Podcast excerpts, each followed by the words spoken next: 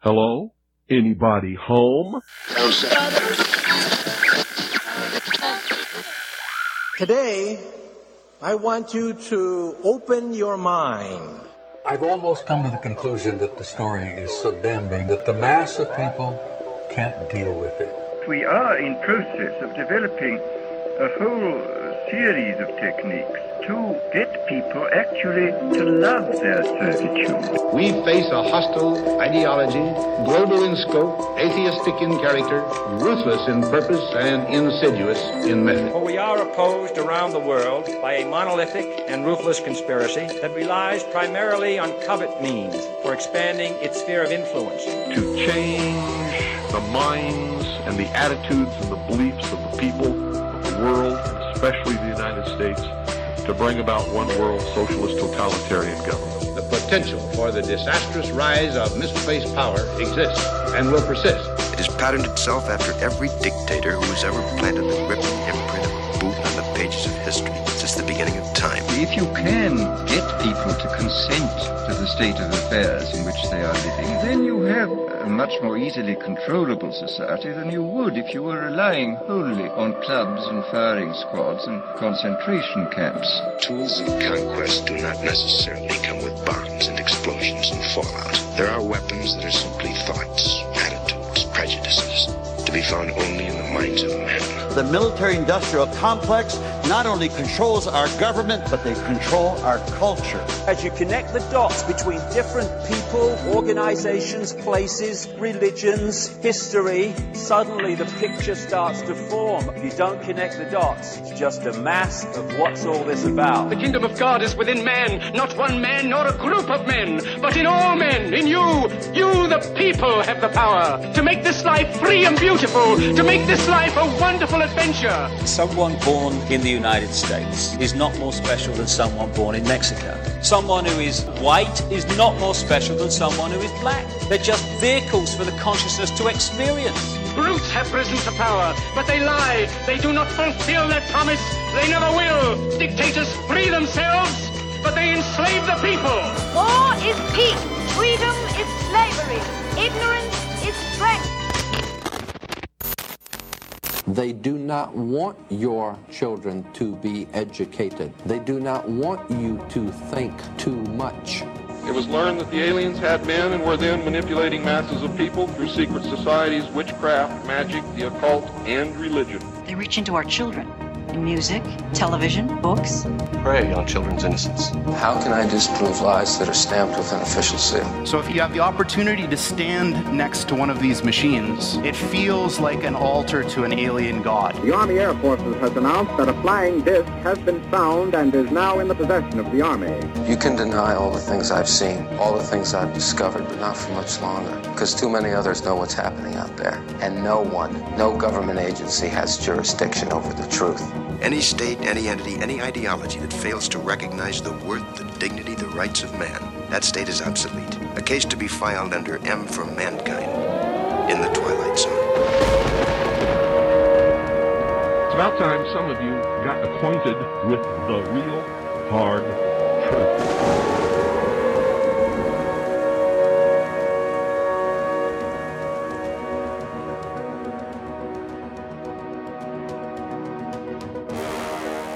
I'm Ryan Gable, your host, and you are listening to the Secret Teachings radio broadcast right here on the Fringe FM.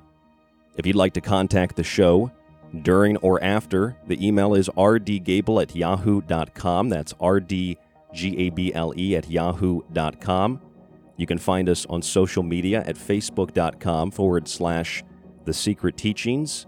Reach us through my personal account, Ryan Gable or the Fringe FM on Facebook, as well as visiting our website, which is packed with our growing show archive over an entire full decade. It's hard to believe it's been that long 10 years of great shows with great guests and timeless subjects at www.thesecretteachings.info. You'll also find my books on the website.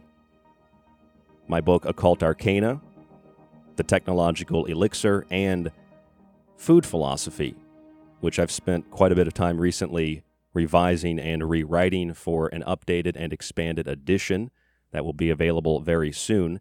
And one of the things that prompted me to do that was the reading of a handful of other books, one in particular called What Really Makes You Ill, one of the most comprehensive books on health and disease that I've personally ever read. Uh, read. And uh, tonight we're going to talk about what really makes you ill, which is not just the name of the show, it's the name of this massive book, 700 or so pages. And this book's really interesting because it was sent to me by the authors Dawn Lester and David Parker a couple of months ago. And I got a copy of it in the mail. They asked me if I wanted a copy, and I said, sure. So I took a copy of this. I sat it aside. I have a huge pile of books. And I was reading a, a, number of history books at the time, and I just had this sitting there on my shelf. It was in the queue, ready to go. And then I get a call one day from my good friend and co host, Jack, who's been on the show many times. He has a website called Messenger of dot info messenger of information and jack said have you ever heard of dawn lester and david parker and i said yeah they sent me their book and jack told me he had just ordered a copy of the book and a couple of minutes later in the conversation he said he asked them to be on the show so in an, an intuitive and synchronistic kind of a fashion we set up tonight's broadcast and we're going to talk with the authors of this book. It's over 700 pages, like I said. It's one of the most comprehensive books on health and diet that I've ever read, which I maintain as part of a collective change that so many people desire. Collective change stems from individual responsibility of lifestyle choices. I talk about quite often on the show how whether or not you trust the Centers for Disease Control or you trust any other health oriented agency or doctors, et cetera, et cetera, et cetera, whether you trust authorities, it's, it's pretty well known, and whether or not it's an estimate or something that's a definitive fact, most disease is preventable, especially diseases like obesity or diabetes and many forms of cancer. When I bring up the CDC, I bring it up because the CDC estimates consistently that about 40% of the five leading causes of death in the United States are totally preventable. And that also doesn't include the fact that not just death, but the millions of people that suffer from preventable and very, very curable, not just treatable diseases. They estimate, they say that one of the major ways that we can curtail this is through proper lifestyle. Stop drinking so much, stop smoking so much, have a better diet, exercise a little bit. And there's even insinuations, of course, maybe not so much on a governmental level, but on a personal level, if you're able to reduce stress and you drink enough water that's clean and you get enough sleep and enough sunlight, these are things that override the medical system. So without further ado, I'd like to bring on my co host, Jack. Jack, are you with us? I'm here, Ryan. All right. Hello. Hello, Jack. How are you? I'm doing well, thanks. You're I'm not wearing well. my mask and I haven't washed my hands right before the broadcast. I did wash my hands, but I do, I do not have a mask, and I'm glad that you're well. I'm glad that you're well. You are not ill, but I think ill. I think we can ask the question to Dawn Lester and David Parker, author of What Really Makes You Ill. Why is it, as the book title suggests, that everything you thought you knew about disease is wrong? Dawn and David, welcome to the show. Thank you very much for having us, and uh, we're really looking forward to uh, talking to you about these things. Uh, and as you say, it's uh, quite a fortuitous time uh, with what's happening in the world.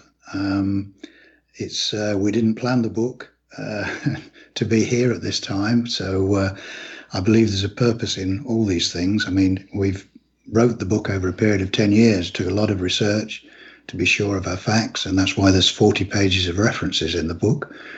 Um, and uh, we sort of published it uh, just at the tail end of last year, around Christmas time, and before all this uh, pandemonium, shall we say, uh, hit the world. So we're quite fortuitous, and I think really important that uh, people can really find out about what really makes them ill, and uh, in particular to free themselves from the fear that's been generated about some uh, supposed virus that's been uh, traveling around the world, um, killing thousands of people, which, of course, as we will point out during our discussions, uh, that is absolutely unfounded. There is no scientific uh, proof of that whatsoever, but we can talk about that as we go on.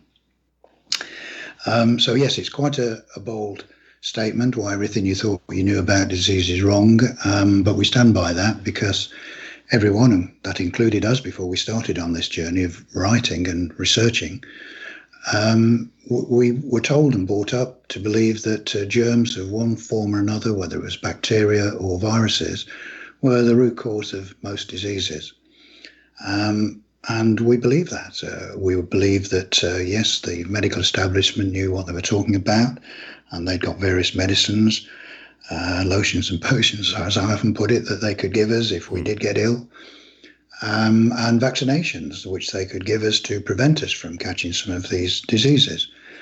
And all of these things were investigated and found no substance, no scientific proof for any of those things, which was a great shock to us. Uh, but the more we looked, the more we had to dig deeper.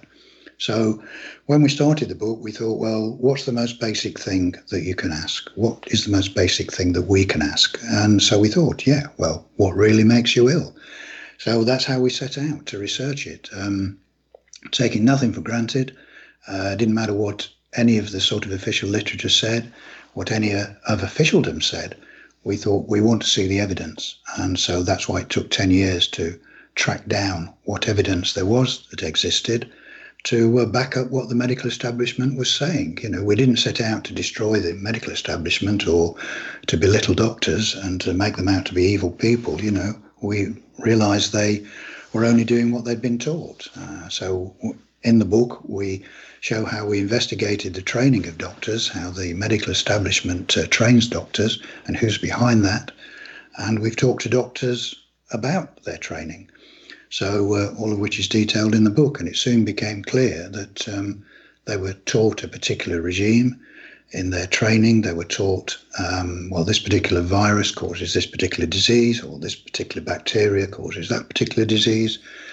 Um, but they were never given any actual evidence. And doctors have admitted this to us, uh, some privately, some more open. Um, they were never taught, uh, well, where's the evidence to back this up? You're telling us this, and this is what we have to learn to be able to pass our exams. but where's the evidence? They never asked that or were given it. And of course, once they became qualified, they never had the time to either.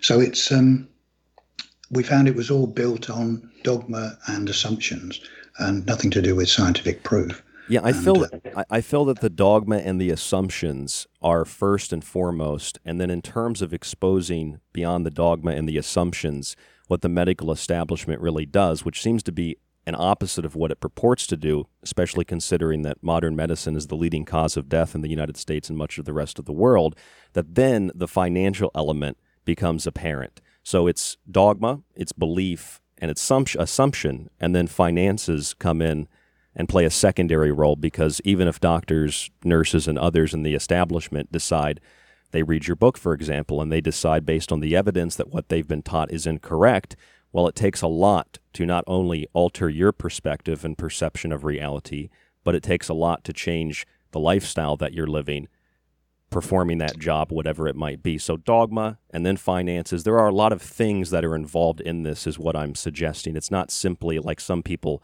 say, it's just about money or it's just about this or that. It's a complex system, but when you examine it, it seems to be very easy to understand. It's really simple to comprehend when you see the details, or in the cases of what you've documented, the lack thereof in terms of proof for many of the things that all of us tend to collectively believe.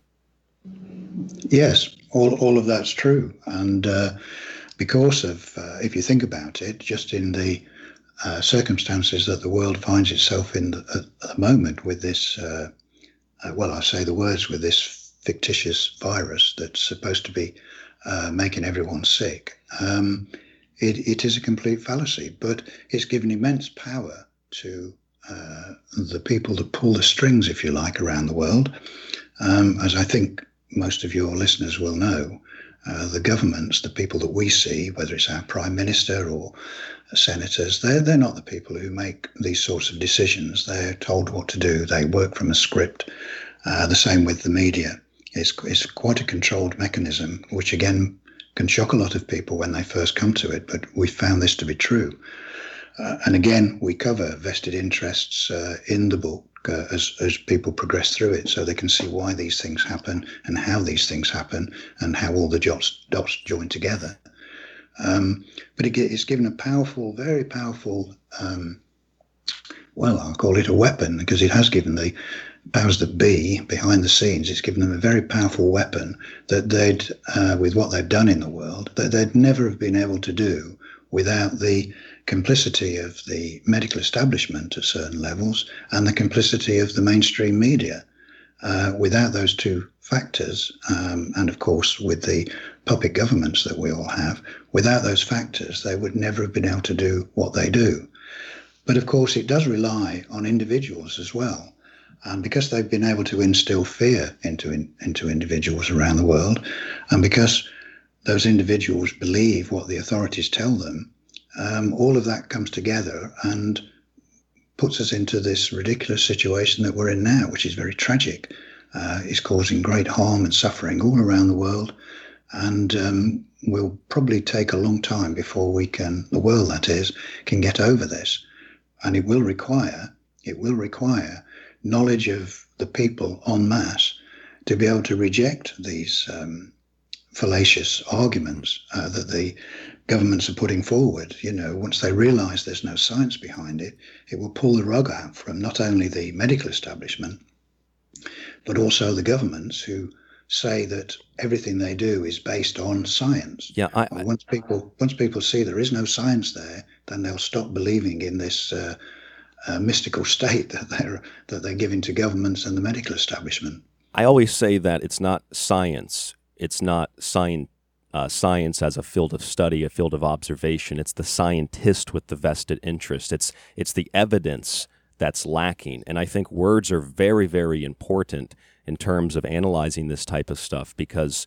Um, in terms of what a virus is, that was one of the things that fascinated me. One of the major things that I think I, I learned and comprehended in this book was about what a virus is. And I think it's interesting that so much of our our perception, our perspectives, our faith in established doctrines is based on the fallacy of appealing to authority. Except there are some authorities, there are some doctors, there are some nurses that come out and they make videos and they go on radio shows and they say things that are contrary to the establishment.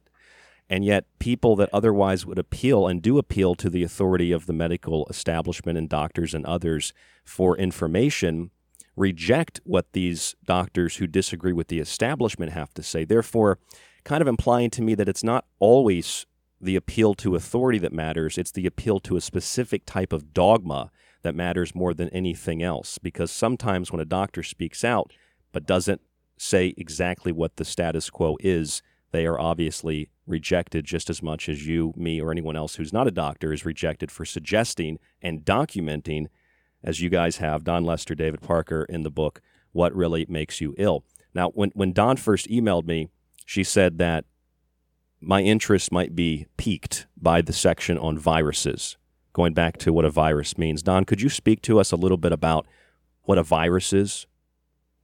Uh, well, as you say, um, the meanings of words are really quite important, and uh, everyone's been made to believe that viruses are some kind of um, biological um, organism, a, a, microorganism that uh, has its own kind of um, ability to leave people's bodies and go and infect other people's bodies and give them diseases.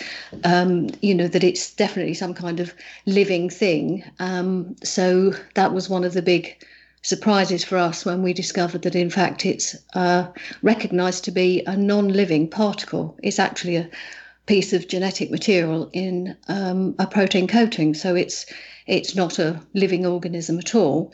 So it hasn't the ability to um, decide that it was going to uh, to leave somebody's body through a sneeze and then enter somebody else's body and infect them and make them ill because it's some nasty living thing. So, um, looking back at the origin of the word, uh, we discovered that it's from the Latin for poison, noxious substance.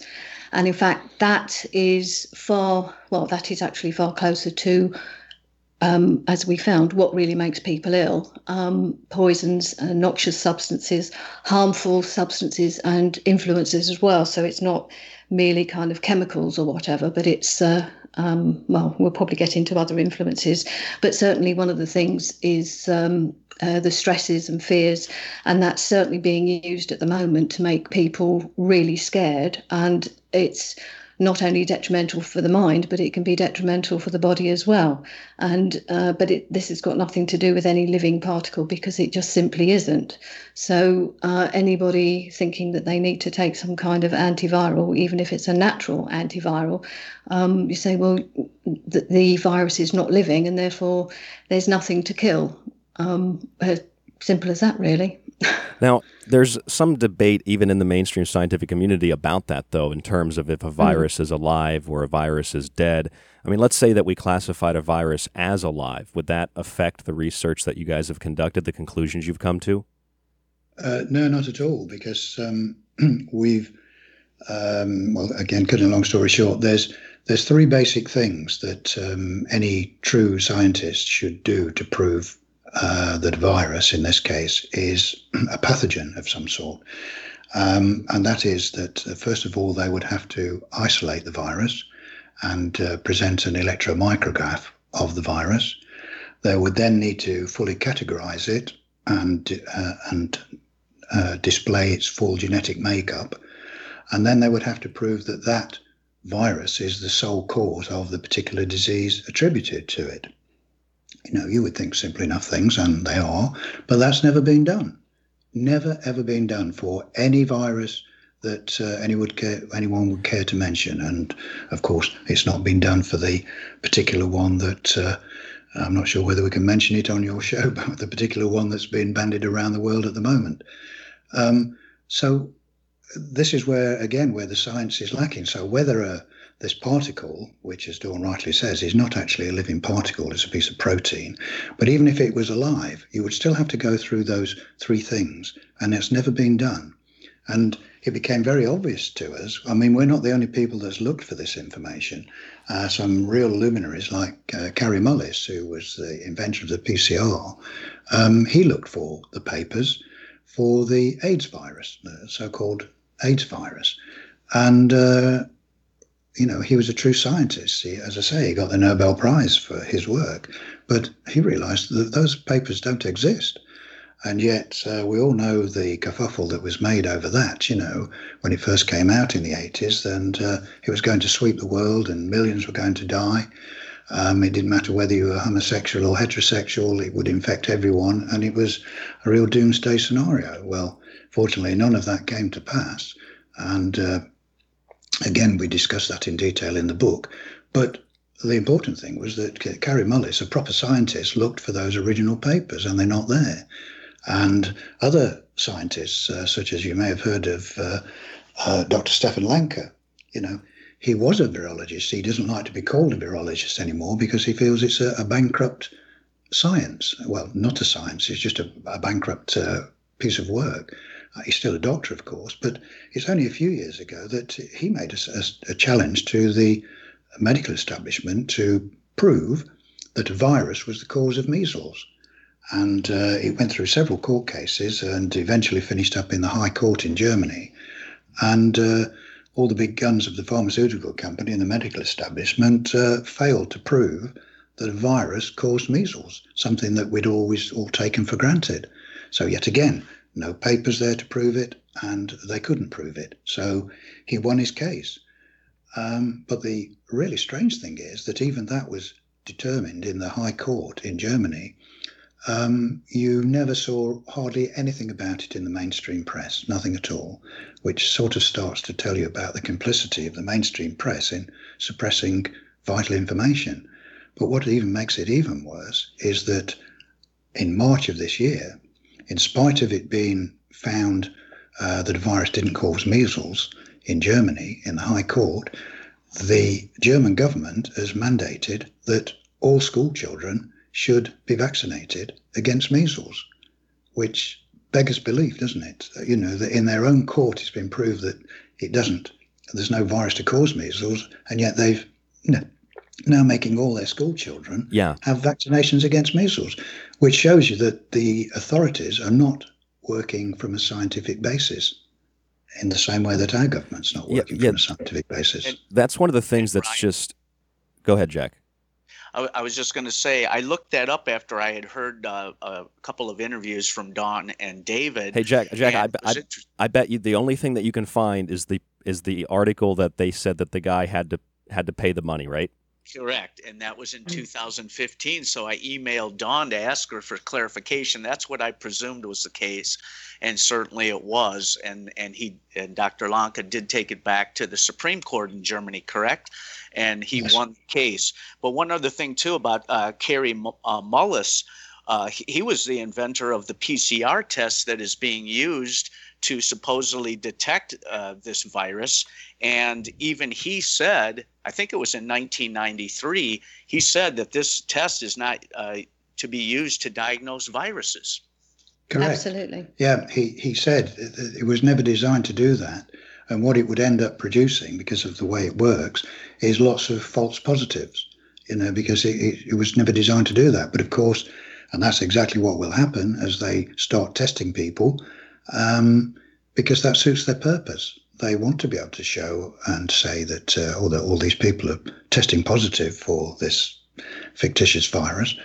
Um, it suits their purpose. And we come across this a lot. Uh, and that's why we keep saying that the whole thing is not based on true science, it's based on um, what suits the purposes of the people in authority. But also, they're not, uh, the tests do not detect the virus. Um, this is um, a lot of people think um, a test will show whether they've got the virus in their body, but it doesn't. It actually only detects for certain um, um, genetic material or, or, for antibodies, and antibodies are merely proteins that are supposed to be uh, produced by the body when it's been attacked by a certain virus. Um, but as we show, uh, the the viruses don't attack the body anyway. They're not foreign invaders. They are found within the body all the time, or these particles are. They're not viruses. Um, so there is no immune reaction to a foreign entity that is a virus. And so this this whole idea of testing for uh, something that um, shows a reaction to um, an invader is is completely wrong. Is completely wrong. I mean, this this showed up very much with uh, going back to the HIV uh, AIDS uh, fiasco, where, again, as Dawn rightly said, they never in any of these tests actually det- detect the virus in someone's blood, which you would expect that they would, but they don't. They look for what they call markers, and it's, it's just a protein.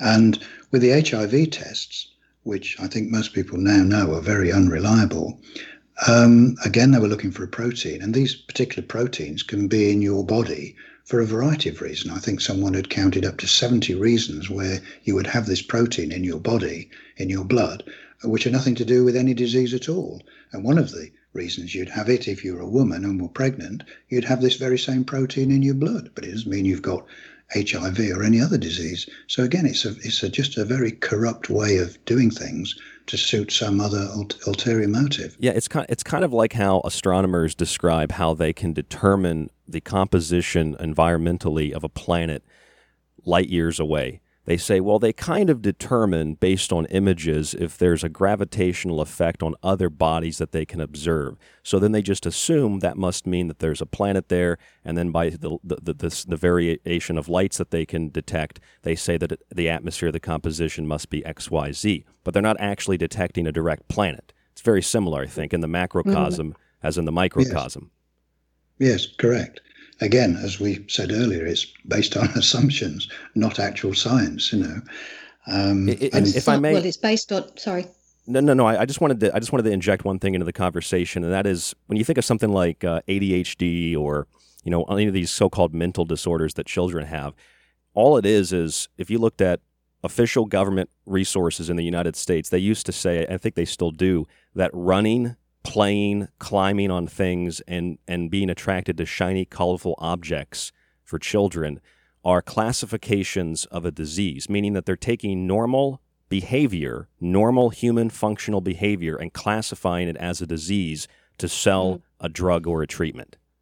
Correct, yes. And uh, we detail mental health, and uh, we quote quite a lot from uh, Dr. Peter Breggin, who's a well known psychiatrist in America, who's uh, very much against uh, pharmaceutical drugs to treat uh, so called mental illness. And I'll say so called because you're quite right. Their, their psychiatric Bible, if you like, classifies new human emotions all the time to put it in there as some mental disease. I mean, we were quite amused to see that uh, people like us, uh, anyone who sort of challenges authority, they now classify that as some sort of mental illness which is treatable. So I guess that would uh, class all of us, you know, just challenge authority. So it's it's a completely ridiculous situation, but quite scary when you look into it because based on their Bible, they can start to uh, take people into care, shall we say, and administer all sorts of uh, toxic drugs because you're classed as mentally ill. And uh, they do it all the time, um, and particularly to children, classing their high spirits as some sort of uh, mental illness. And, and then, you know, I've seen cases of children under five being given being given psychotropic drugs. You know, uh, you detail oh, yeah. that in the book. You oh, know, yeah. the, the huge numbers, especially in America, of uh, really young babies um, on thousands of them on, these psychiatric drugs, and it's it's hor- I mean, that was horrifying, absolutely horrifying. Yeah, you know, you know that it's kind of like, uh, and they're doing this in China and suggesting doing it in the United States and other countries. I call it minority report disease because what they're doing is they're saying algorithms can help determine, and we're not talking about tests for antibodies or markers. They're saying algorithms can help determine if someone might be sick, and therefore that person can be detained and isolated if they may be sick. And so you you may be sick if you have the wherewithal to question the things that you guys are questioning, that Jack is questioning, that many of you listening are questioning. It also reminds me of the um, the disease or mental illness that they call. Have you guys ever heard of orthorexia nervosa? No, I've not oh, the, come across that that I can remember. No. This this one would really fascinate you if you did a little investigation. It basically means people that want to eat healthy, clean foods. They now classify that as a mental disorder in some countries. Oh my goodness, no, no. oh, amazing, amazing. Well, I mean that just confirms what I said earlier. They they want to classify every type of human emotion and reaction as something abnormal uh, and that should be treated with uh, with pharmaceutical products. And um, and that's exactly what they're doing. I mean, it is. Uh, although we laugh because it's so farcical, uh, it's also quite scary that they're doing this. Um, so again, one of the reasons we wrote the book was to make this information available to as many people as possible to set them free from this because it's quite scary. If we let them the authorities just continue to do this i mean we'll have no freedom at all. And they've demonstrated to us over these last few weeks just how quickly they can take our freedoms away. And uh, you know my worry is that if people don't start to wake up they'll it'll be too late and they won't be able to uh, be free anymore. And, and incentivize it by paying people to snitch on their neighbors and things like that. Uh, let's pause for just a brief moment and Dawn, David, if you could tell the listeners where they can get a copy of the book real quick. Sure. Okay, well, um, it's uh, any through any Amazon outlet. Um, I know sometimes people have difficulties with Amazon, but unfortunately, it was only one of the ways we could get it out there. So, on any Amazon outlet anywhere in the world, uh, you can get the book, and also you can get um, uh, a Kindle version of it as well, if uh, that's more convenient for people. It's certainly a bit cheaper as well. Um, we have a website, which is uh, whatreallymakesyouill.com. Uh, we don't sell the book through the website, but people can get onto that website and find out information about the book and uh, also about us. We're starting to put, because it's quite a new website, but we're starting to put articles up there so that people can read a lot more uh, without buying the book. But we don't in, we don't intend to put the whole book up there, of course. But um, uh, but they can read articles which will explain a few things to them, and uh, we have an email address on there which people can contact us. But we ask them not to contact us about specific illnesses of theirs because we're not allowed because of the stranglehold the medical establishment has Um, we're not allowed to give any medical advice to people uh, directly. So uh, it has to be more general things where they've read the book and they just need some extra explanations about what we've written. So, yes, Amazon, anywhere in the world, uh, they can get the book. We have uh, been approached uh, very recently in the last few days by a publishing company in France who would like to publish, uh, translate our book into French and uh, publish it in France. I mean, we do sell into France, but obviously it's a non-English speaking country. So um, we we may well do that. And uh, so and we've been approached by quite a few people in different countries, but uh, this is the first publisher that's offered to actually translate it themselves for us, which is uh, quite nice, really. So we're looking forward to getting it published in France at least as well, in French. It's what it's Ryan. what what really makes you ill. Why everything you thought you knew about disease is wrong. Written by Dawn Lester and David Parker. I just wanted to pause to let you know, as a listener, you are tuning in to the Fringe FM. This is the Secret Teachings, and I am your host, Ryan Gable. And I heard Jack in the background. Jack, go ahead. Yeah, I think it's important too that uh, folks understand that Dawn and David are not doctors. And to me, this is a huge advantage and benefit. Uh, I don't know if you wanted to comment on that, Dawn or David. Um, yes, but sure. uh, I, I think that's really important because you have no biases. Correct. And that's exactly it. I mean, we both have sort of uh, sort of technical backgrounds. So I'm an electrical engineer, and Dawn was an accountant, so I would say, but she has no time for that anymore, as has become a full time job. Uh, and I'm having less and less time to do any electrical engineering work. But um, uh, yes, but because of our jobs and because of what we needed to do, we have very logical minds, and uh, we're used to sort of searching out the information for stuff. Um, and we found, as you quite rightly said, we, we had no sacred cows, as it were. We had no hang ups. We could ask any question we liked and uh, not take anything for granted. You know, we can ask what people might have thought was a stupid question, you know, what really makes you ill? Where most people have said, well, that's obvious. We, we know what makes you ill. It's uh, bacteria and viruses and stuff like that. But we didn't accept that. And, um, and we found that very useful. And uh, as I say, talking to doctors, uh, you know, they've got those hang-ups because they don't question those things. They've been taught not to question those things. Um, but we did uh, because we had no fear of questioning these things. And as you said at the beginning, um, the uh, the medical establishment is actually uh, a lot of um, the information is is dogma, um, and that of course is not science because um, science, in its true sense, uh, is an ongoing investigation. It's it's um, ongoing inquiries and so research, which means that new information should be able to um, uh, change any ideas that you know. Well, certainly if new information conflicts with. Um, some of the theories uh, or hypotheses, you know, new data should um, change the the uh, ongoing hypothesis.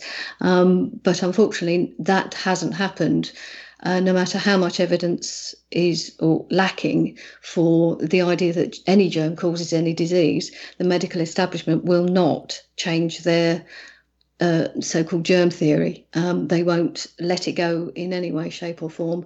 And of course, that's one of the clear signs that it, it's not science at all. It's not a real science. Yeah, and people have got to see just how much censorship has increased um, on the internet through likes of YouTube and Facebook, you know, and I mean, we've been very careful not to mention certain words so far on uh, on this show, and we we have to do that sometimes on other interviews we've done because the hosts know that uh, if they want it to stay on YouTube, if they mention these certain words, um, they'll have their show taken down, which uh, doesn't do anyone any good. So you should realize, people should realize that when you've got that sort of censorship, then the authorities have got something to hide. You know, it's not as if we're terrorists planning a raid somewhere. We're just trying to search for the truth and help people to stay healthy.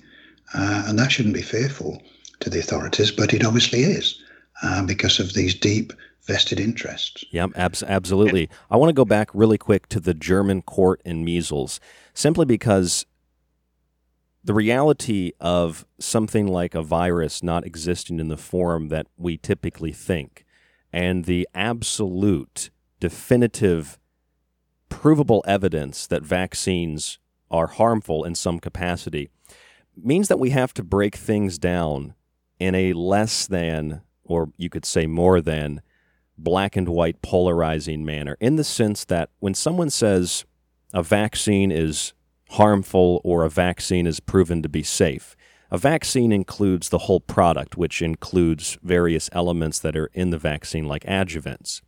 But if you go to the CDC's website in the United States, for example, even with the censorship, I was there last night just to confirm something for my food philosophy book update.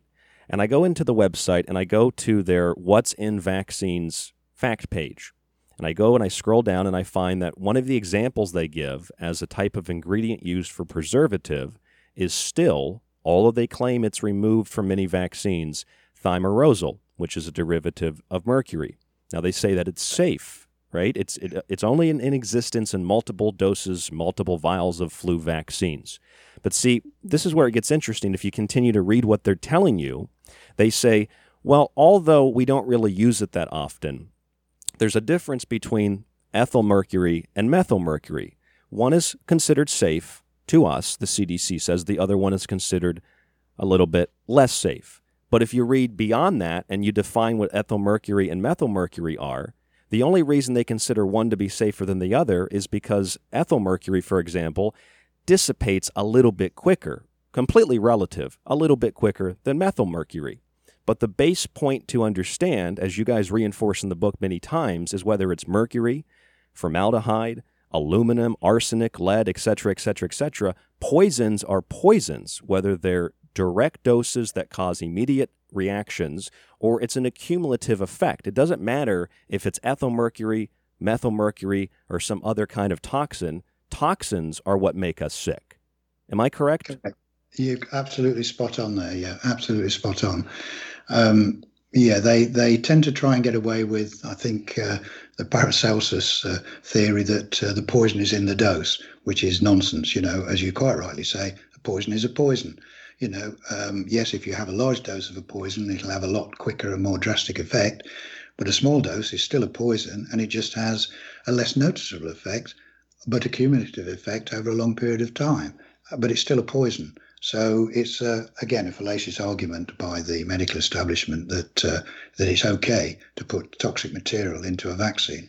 So I mean that's what one important point. But the other, of course, is that it's again never been proven that uh, vaccines, any vaccine, confers immunity.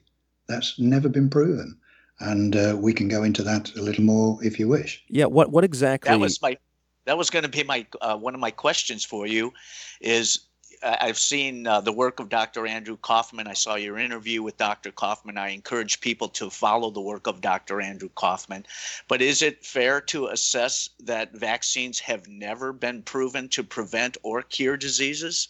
Correct. Yes, in a nutshell, correct. They've never been proved to confer immunity or to certainly not to cure any diseases. No. Um, but they do, and, they do, they, they this, do, they do transmit material into the body that then makes people sick. Correct. Yes. yes. I mean, one of the um, things that are that, that, a lot of people believe uh, is the dangerous element of vaccines um, is the actual so-called pathogen.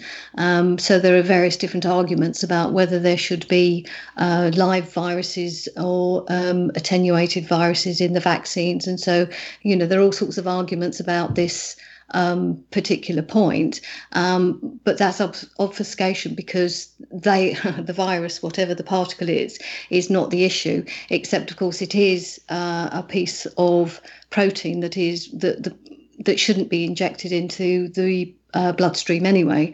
I think we we've got a quote that says quite clearly that uh, protein shouldn't be injected into the bloodstream. So, or certainly foreign protein. So, um, uh, but any material uh, that, that's toxic shouldn't be injected into the body, into the blood. That well, not into the bloodstream, but it will go. It will go into the bloodstream because they're injected into muscles usually. So yeah. they'll they'll find their way into the bloodstream. But the issue is not whether the virus is uh, a live, or, you know, it's a live virus or attenuated virus. You know that that's because there's no such, no such thing as a live virus, as we've already yeah. said. But of course, once they start to, the, the whole idea of, of injecting something into someone's body uh, violates the first defense of the body, which is the skin. I mean, the body's uh, more than capable of protecting itself against all sorts of uh, assaults from uh, toxins and uh, various things. Yes, it can be overwhelmed. And of course, that's exactly what they're doing. Whereas the skin may, would protect the body from various things. But if you take a hypodermic and bypass that barrier and go straight into a muscle or straight into the bloodstream, you've violated the first protective coating, if you like, of the body. Uh, and this is what the medical establishment does. They violate uh, natural uh, natural health. Um, but just to expand on that a little bit about um, the dangers of vaccines is one thing. Uh, so the argument about whether a vaccine is safe, this one's safe or that one uh, is not safe, is again a distraction because the, the questions that people need to ask is where is the proof that any vaccine confers immunity? And and that has never been proven ever. And uh, but it, and it also relies on the fact that, and this may sound surprising to some people, that it relies on the fact that the body has a thing called an immune system, which our studies showed us that's not the way the body works. The body has what we prefer to call a health system, which, uh, providing you maintain the various things of uh, correct nutrition and uh, avoid the things of toxins and things that we we can talk about later. The, we've narrowed it down to four particular factors, which um, all illness, all illness stems from. Um, but the body doesn't have an immunity system, an immune system that you can boost up in some way by either vaccinations or uh, other materials. You know, it, it, doesn't work that way. Um, it just has you have to just have a healthy system, and this is achieved by the most important, one of the most important things is correct nutrition. And we go into that in quite a lot of depth as to because it's getting uh, increasingly difficult for people to get the right nutrition of uh, vitamins and minerals. And we're not advocates of um, taking in artificial, artificially produced uh, vitamin and minerals. We we rely specifically on the way they're packaged by nature in fruit and vegetables. Um, and we also we, we do advocate um, a plant-based diet and for it to be organic wherever possible. Uh, now, this is not for, for any marketing ploys. It's the best way um, that the body can get its nutrients. The organic method is because it, because of the way farming is done nowadays, most of the soils have been killed, and uh, the plants are growing in sort of chemicals, really. Um, so the, the, plants, whatever they are, are, the minerals that they would normally have are not in the soils. So the plants can't take them up into their fruits, whatever they may be. So when you eat those plants, they can't com- uh, transfer those vitamins and minerals to you. So people can s- think they're eating well, but can be deficient in certain vitamins and minerals. And one of them, which seems to be most common, is uh, magnesium. Yeah, that's that, so, that, that's one of the key factors. I really want to emphasize that. I talk about this on the show all the time, and in my book, Food Philosophy. I have a part-time job also at an, at an organic grocery store where this is one of the things I, I also focus on there too. It's proper nutrition. If you are sick, a lot of the times it's because you're lacking something. It's not because your immune system is faltering, like you said, or you know it needs a boost. It's because, like with scurvy, you're lacking vitamin C or something to that effect. You need that particular nutrient. And so when you look at things like, uh, you know, illness overall, you find a lot of people that are sick, a lot of people that are obese, a lot of people that are diabetic, not as a result of some foreign invader, but as a result of lifestyle choices and as a result of malnourishment. And another thing that I'm sorry, what was that? No, say I'm sure. You know, we, we often say people can be seemingly well fed, but undernourished. Undernourished, exactly. Yeah. I, another thing that's always kind of bothered me is that I'm not I'm not a vegan, but I also don't eat meat. I just don't classify myself. Yet when I tell people I don't eat meat, they often ask me, "How do you get your protein? How do you get your B12?" you know, even if you're taking a supplement, that might not be as as good as you know eating a piece of meat. And it's it's it's kind of a complex thing you have to sort of explain. I tell people, well, I'm not a vegan. I don't classify myself as anything. I get protein. I mean, a, a cup of oats has roughly half the amount of protein in it as as does a piece of chicken.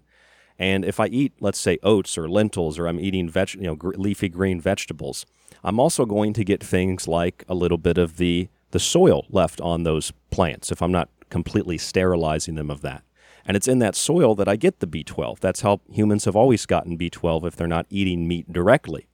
And so when you tell people that, I usually don't get any kind of you know pushback. I'm just having conversations, and they're like, "Whoa, I, I didn't know that." And I say, "Well, I didn't know that either. I had to learn that." But it shows you how how manipulative and how, how really simple it is to to navigate through a supermarket, to navigate through life, to navigate through the process of, of acquiring the proper nutrition is that all these things that we're told about protein and about vitamins and about supplements and about what is natural and what is organic, so much of it is just psychological warfare at its very, very core. What do you think of that? Yeah, I, I totally agree. The um, uh, but but also the idea that you need a certain amount of each individual vitamin or mineral or whatever is is also uh, extremely misleading. Like a daily value. Makes, sorry. Like a daily value. Yes, uh, or anything like that. That you know, um, or even the idea that you know you've got to take B twelve if you don't eat meat. Um, the point is that B vitamins are all, almost always in a complex, which means it will include um, B12 um, and packaged as Mother Nature does uh, in exactly the right balance. Um, but each individual, uh, looking at each individual vitamin, misses all the other cofactors that the body needs to be able to absorb. Um, the nutrients in the right way, in the right balance, and to be able to utilize them in the, you know, the biochemical reactions that the body need was making trillions of times you know all the all the time. Uh, so there are lots and lots of uh, interactions. That needs you know complete range of vitamins and minerals. And to think that it's got to be a certain amount of of each individual one each day is is missing the point. But it also i i believe is probably intentional to stop people from oh yeah realizing that you know natural food um, normal well what we call normal food fruits and vegetables plant foods um, that haven't been processed you know they have got plenty of the entire range of everything that uh, people need. Uh, I mean, again, going back to protein, I mean, that's one of the things people say. Yeah, well, where do you get your protein? Well, mushrooms are protein. I mean, there's just well, loads and loads of uh, foods weight, weight that have weight. protein. Weight for weight, mushrooms have more protein than a steak. So, yeah, I mean, I personally am vegetarian and have been for over 45 years. And, uh, you know, I live a very healthy life. I don't get sick, don't have colds and flu and or any of those things. So I think if uh, I was uh, deficient in something, I'd have found out a long time before now. Um, so, you know, uh, you've just got to be aware of what you eat and what the sources are of what you eat and um, again, we, we make this clear in the book. So you don't have to buy anything special. It doesn't cost a lot of money yes. to eat healthily. Um, you just got to source the produce in the right place and have a, a good mix. Uh, and a good eat, variety. Yeah, you know, variety, eat, yeah. uh, you know, as, as much of a variety as possible, a whole mixture of different fruits and vegetables and plants. And um, yeah, you know. we, we do explain in the book the mechanism why this is necessary um, and and it's all to do with uh, free radicals. Um, all of the causes of disease, um, really, the mechanism for the injuries caused to the to, to the body is um, surpluses of free radicals. Now, the production of free radicals within the body is a natural process; it happens every day. Um, but providing those uh, free radicals are absorbed and dispelled from the body with what are called antioxidants, which you get from your fruit and vegetables.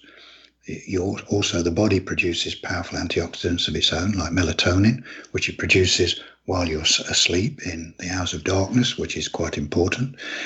Um, and all is okay, and you can live a healthy life. But it's when you get an excess because of lack of nutrients and a lack of sleep, um, and you get an excess of these uh, um, destructive particles that um, they attack the cells and you start to get cell damage. And if it goes on for over a long period of time, you can end up with organ failures, organ damage, and uh, and cancers. And that's really where it comes from.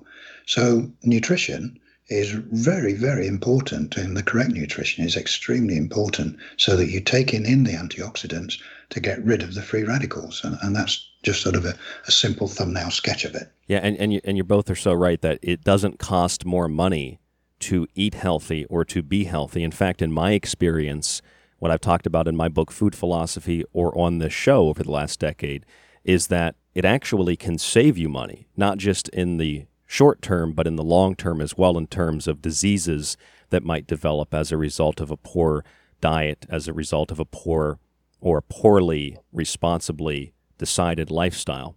I want to go to Dawn very quickly before break here, and I want to ask you about the thing you just said about vitamins. Are you saying basically that individual vitamins, as we, or, or David, you can answer this too, as as we see it in in the um, terms of health, we look at individual vitamins as something that we need in a certain dosage, like a daily value.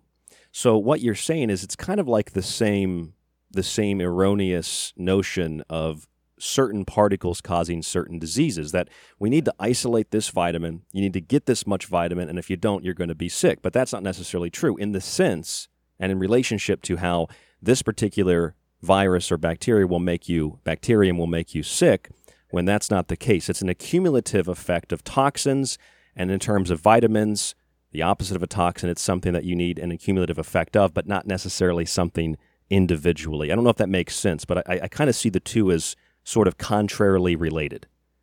Yes, I mean, the uh, as Dawn said earlier, uh, just eating the correct food um, will give you all the nutrients that you need and all the antioxidants that you need. And in actual fact, you can cause um, disharmony in the body if you start um, taking some of these supplements because they're not in a balanced form. They're not in a, uh, very rarely are they in a easily assimilated form for the body to take in. And you can throw the body out of homeostasis. Um, so it's not only not a good idea to take separate supplements, only under very special circumstances, which, um, but they are extreme circumstances. Um, so it, it's not a good idea to do it, and um, it's much better to eat the natural way, um, as we've already said, with plenty of fruit and veg, organically grown as much as possible, and you don't need to do any more than that. An example um, that you know we use uh, is the case with um, calcium. I mean, a lot of people um, think they need more calcium if you know to strengthen their bones. And uh, you know, if they have uh, women have osteoporosis, uh, I think you know they're often given calcium or, or uh, suggested that they increase their intake of calcium, um, but that will actually not be absorbed into their bones unless they have the right amount of magnesium in their diet.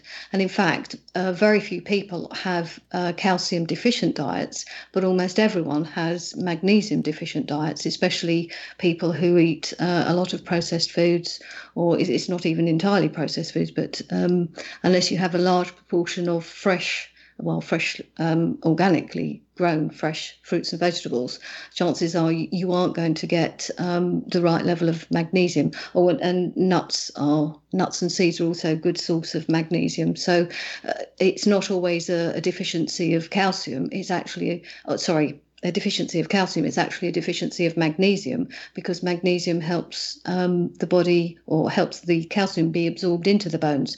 And that's what I meant before with having the right cofactors for uh, the body to be able to actually um, utilize the vitamins and minerals. So again, looking at them individually is is unhelpful. It's um, but it, it's, there's probably a reason for that, and because obviously they can sell all these different supplements. Yeah. Oh well, if um, it's a big but, business selling supplements. Um, but very few people, business. very few people have any test to uh, show that they have a genuine deficiency. Um, so again, this is this is just a big business. So are, are some some supplements not necessarily harmful, but they're just pointless? Or can there yes. be some benefit? Yeah. And uh, some people take uh, huge doses of vitamin C. Um, and for the most cases, when they do that, uh, because the body doesn't need as much as they think it does, so it's just uh, excreting it um, because it doesn't need it. And so, again, you're wasting your money.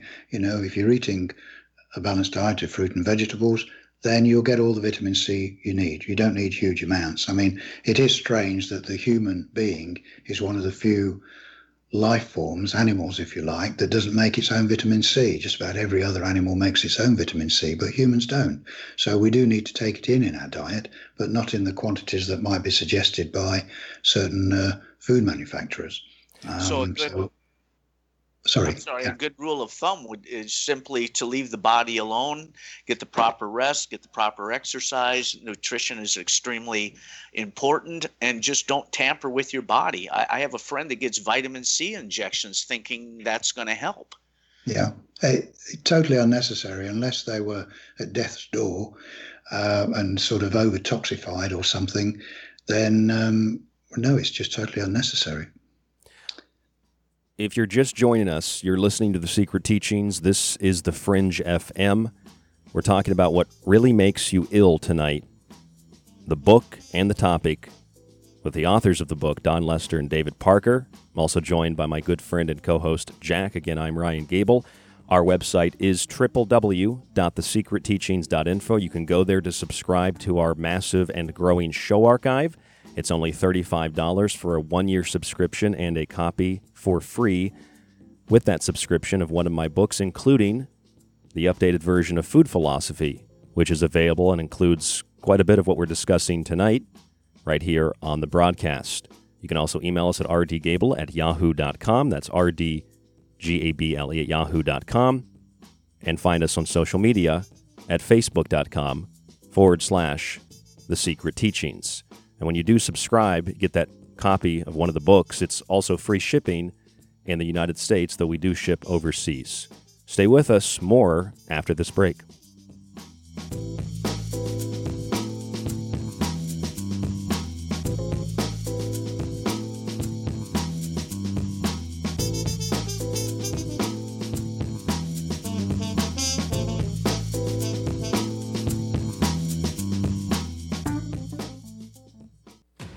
If you're looking for something to do while you're quarantined or locked down at home, check out www.thesecretteachings.info for our entire show archive. There you'll find every single broadcast after it airs, and you can download and stream every single one of those shows with great guests and timeless subjects. Right now, it's only $35 for a one year subscription to the archive and a free copy of one of my books with free shipping in the United States. It supports the secret teachings, the Fringe FM, and it supports you.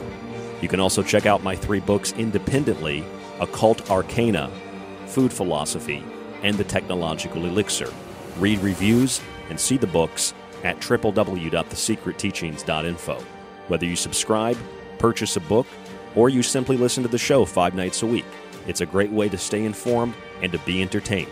Again, that's www.thesecretteachings.info thesecretteachings.info or find us on Facebook at facebook.com forward slash the secret teachings and shoot us an email at rdgable at yahoo.com.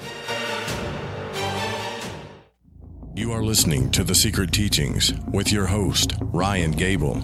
To contact Ryan, email rdgable at yahoo.com. If you're interested in all things that include the occult, from witchcraft to voodoo, and from mythology to alchemy, then why not check out the book Occult Arcana, complete with hundreds of beautiful images? Maybe you want to look at technology, black goo, UFOs, and demonic pacts made in the entertainment industry. Check out the technological elixir, black goo, transhumanism, and invoking AI. Or if that's not enough and you want a practical look at food, lifestyles, and ingredients, even those in your pet food, with free solutions to better health, then check out Food Philosophy. All three of these books are available in softcover or PDF at www.thesecretteachings.info. That's where you can read reviews, see pictures, and even order yours today.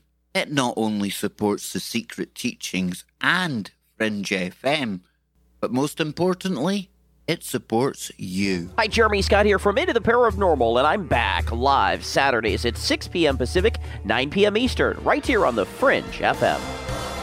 This is David Icke from davidicke.com, author of The Phantom Self and The Perception Deception, and you are listening to The Secret Teachings with Ryan Gable.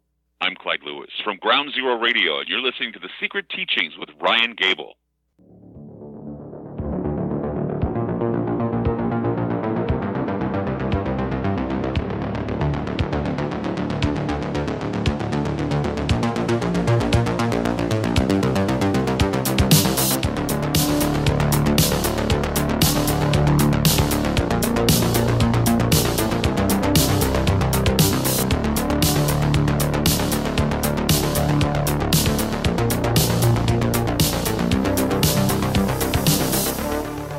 Gable, and you are listening to The Secret Teachings right here on the Fringe FM five nights a week, Monday through Friday at the same time every night. Visit our website at www.thesecretteachings.info to access our archive, my books, and more. Tonight, we are talking about what really makes you ill, why everything you thought you knew about disease is wrong. It's not just the name of the show, it's also the name of a book written by Dawn Lester and David Parker who are on the broadcast with us this evening, accompanied by our friend and co host, Jack, from the Messenger of Information website, messengerof.info. Earlier in the show, we were talking a little bit about the usage of words. And one of the things that stood out to me in the book written by Dawn and David was the word virus.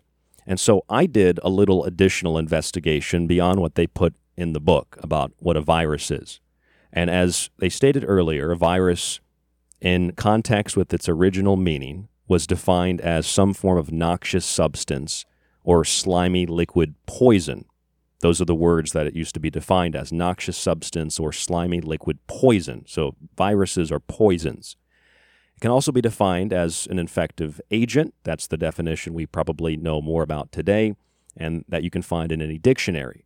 However, when I looked up the dictionary definition in a regular old dictionary, I found that the Middle English definition of a virus did not denote any kind of general poison. It specifically referred to the venom of a snake bite, one that we could obviously assume is a noxious substance. The dictionary I looked at also talked about how a virus was, yes, a poisonous substance, not a particular particle, and that it was a substance, quote, produced in the body as a result of disease, as a result of something that came externally and entered the body to cause disease. In other words, it's what it's what's inside that counts. It's not what's outside that counts in terms of viruses and bacteria and things like that. This is the basis, or rather the opposite of this is the basis of all modern medicine in terms of what has been referred to by many as the germ theory. We've even talked to uh, Dr. Nancy Appleton many years ago about the germ theory. She wrote a book called The Curse of Louis Pasteur. And in that book, she described a lot of the things, this was the first time I had ever read them, a lot of the things that are greatly expanded on in the book, What Really Makes You Ill. So I'd like to start out this segment, Dawn, David, and Jack, by maybe talking a little bit about what the germ theory is and why it's what's inside the body that counts and why it's the symptoms that we experience are, are really symptom complexes of erroneously classified individual and particular diseases. But what it really is, is your body reacting to pollution. Is that correct? And can we go into the details about that? Sure. Yes. Um, you know, the, just a, a perhaps a, a, little brief history of the germ theory. Um, it had been around a long time. In, in fact, I know that uh, most people associated with Louis Pasteur, who uh, incidentally was a chemist. Um, he wasn't a true scientist and certainly not a doctor. Um, so he was a chemist, and um, uh, most people, as I say, associated the germ theory with him.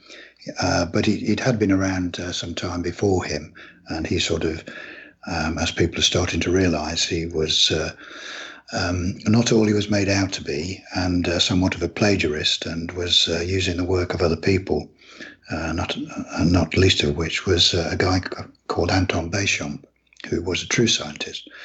But anyway, Pasteur um, sort of developed on that. Um, he did lots of experiments based on so-called bacteria causing disease, and came up with all sorts of lotions and potions which broad brush uh, didn't do any good, and in some cases actually caused great harm and uh, actually killed a few people too.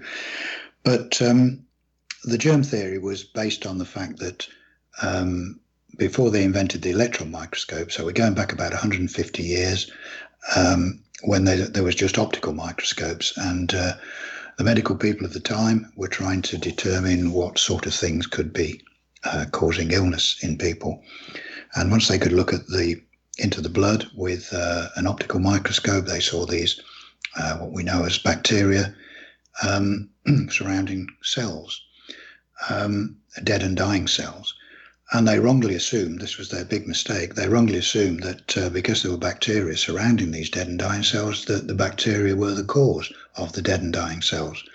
And uh, we use the analogy quite often that uh, that would be the same as blaming firemen for house fires just because you always see them surrounding a house fire. But anyway, this was their basic mistake. Again, they, they didn't have any proof that this is what was happening, and they failed to realize that the bacteria were actually their job in the body is to clean up such things. Their job is to clean up dead and dying tissue.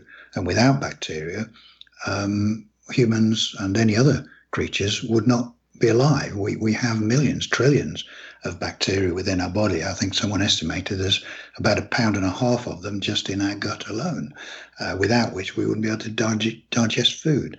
So they're absolutely essential uh, in the body, and they're not the enemy of the body at all. But as I say, that was their first mistake. And then.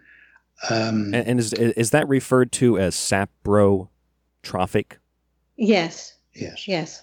Yes. They're, that's uh, they're natural decomposers. Um, and you can uh, well they're actually recognized as being able to um, break down uh, toxic material because they are used in sewage treatment plants for that very function and yet um, it's denied that they have that function within the body. You know that they're the assumption, um, and again, like you said at the beginning, um, dogma and assumption. I mean, the assumption was that by finding whatever these particles, um, the assumption was that uh, they were the cause. But it started from a much earlier assumption that something from the outside invaded the body, and that's what caused um, disease in the first place. But yes, that's yeah, that that's what bacteria do. They're de- natural decomposers. Yeah. absolutely essential. We we see it everywhere. You know, you can uh, yeah, you can see it out in the wilds. You know, in the forests. You know, where fungi, which again are natural things in the body.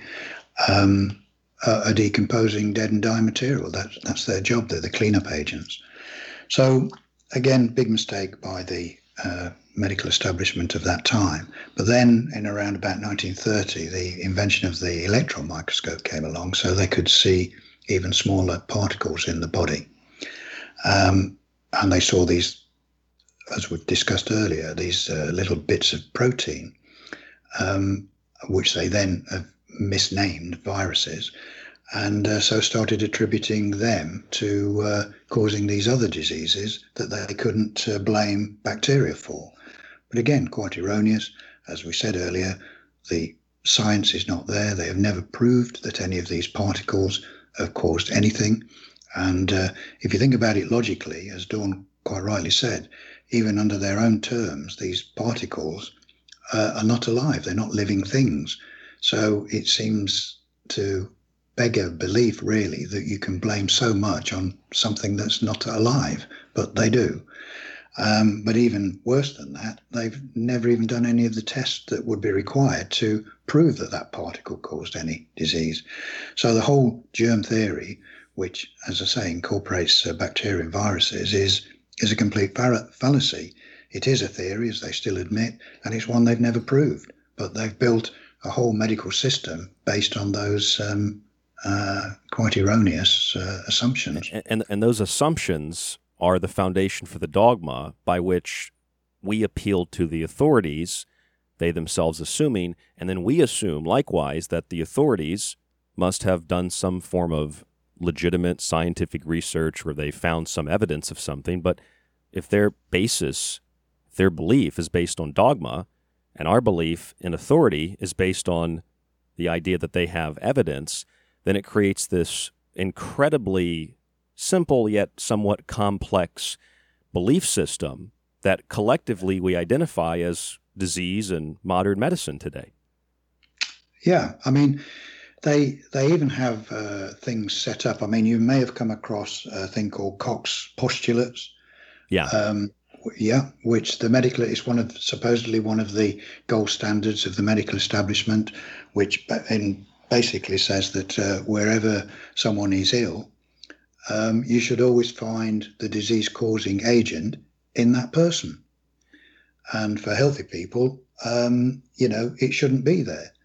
But this is contradicted time and time again in their own things. I mean, uh, diphtheria and uh, various other diseases, you know, um, that people been diagnosed with it and they haven't got the germ that's supposed to cause it. And the converse of that is true. So even their own gold standards, they can't adhere to. Uh, so they really do make it up as they go along yeah. and try and find some other reason to explain it away. So it, it all becomes a complete nonsense. Um, can, we, can we talk a little bit about the agenda um, that you discuss in chapter nine of the book? Because in my mind, this all comes back to the early 1900s and how John D. Rockefeller hijacked health and created this pharmaceutical based medical system. Um, you referenced the Flexner report, which came out in 1910. Will you please tell the listeners about the effect that this has had and has had for over 100 years and how this is still in play today? Uh, well, uh, the um, the Flexner report uh, was, I think, um, uh, funded by the Rockefellers, and as everyone knows, the uh, one of the main uh, products of, of that family was the uh, petrol petroleum industry, and unsurprisingly, most, uh, in fact, not if not all, uh, pharmaceuticals are made from petrochemicals. So you can see that's a, a very lucrative uh, business model to be able to inform um, all medical people or, or, to teach the medical um, teach the medical students that uh, all the diseases that they're going to come across can be effectively treated by using the products of the pharmaceutical industry, which are based on petrochemicals. So, um, right at the beginning, the the, the idea uh, was that the Flexner report was uh, to look at all the different medical schools and to see which ones should be um, allowed to continue and which ones won't. Uh, be funded into the future. And all of the ones that were funded were the ones that supported the what's called the allopathic system, which is the the current kind of modern medicine, and the other schools which would have been um, homeopathic and uh, you know have uh, with various other I can't remember the other schools, um, but there were a number of different types that were looking at uh, somewhat more holistic types of treatments and, and non-pharmaceutical treatments, um, they didn't get the funding, they didn't get the support. Like homeopathy. So they had to fade. Uh, yes, they had to fade away. You know, the Rockefeller family also directed the Medical uh, Association of America, or the AMA, the American Medical Association, to introduce the licensing system that would legally place restrictions on who could practice and who could not practice medicine. So, as Jack referenced, this has been centrally controlled for at least 100 years or so. But going back further than this, you know, we, we know that historically things like mercury were used as, as a cure, as a treatment for a lot of different things. And then the symptoms, the side effects, the direct effects of mercury exposure to the skin or the body then produced what others would call, you know, classifiable diseases. So chemicals, it's not just something that the Rockefeller Foundation established. I think what they did was they, they they profited from it by controlling the petroleum production. But this has been something that so-called doctors and scientists have used for healthcare for hundreds and hundreds of years. Yes, I mean, um, you talk about mercury. I, I, believe mercury was used for treating syphilis for um, for hundreds of years, about four or five hundred years. Um, it, um, I think, previously they'd been using arsenic based uh, products and lead based products. And so, yes, um, the art of poisoning a body back to health has, uh, or the idea of poisoning a body back to health, has been part of.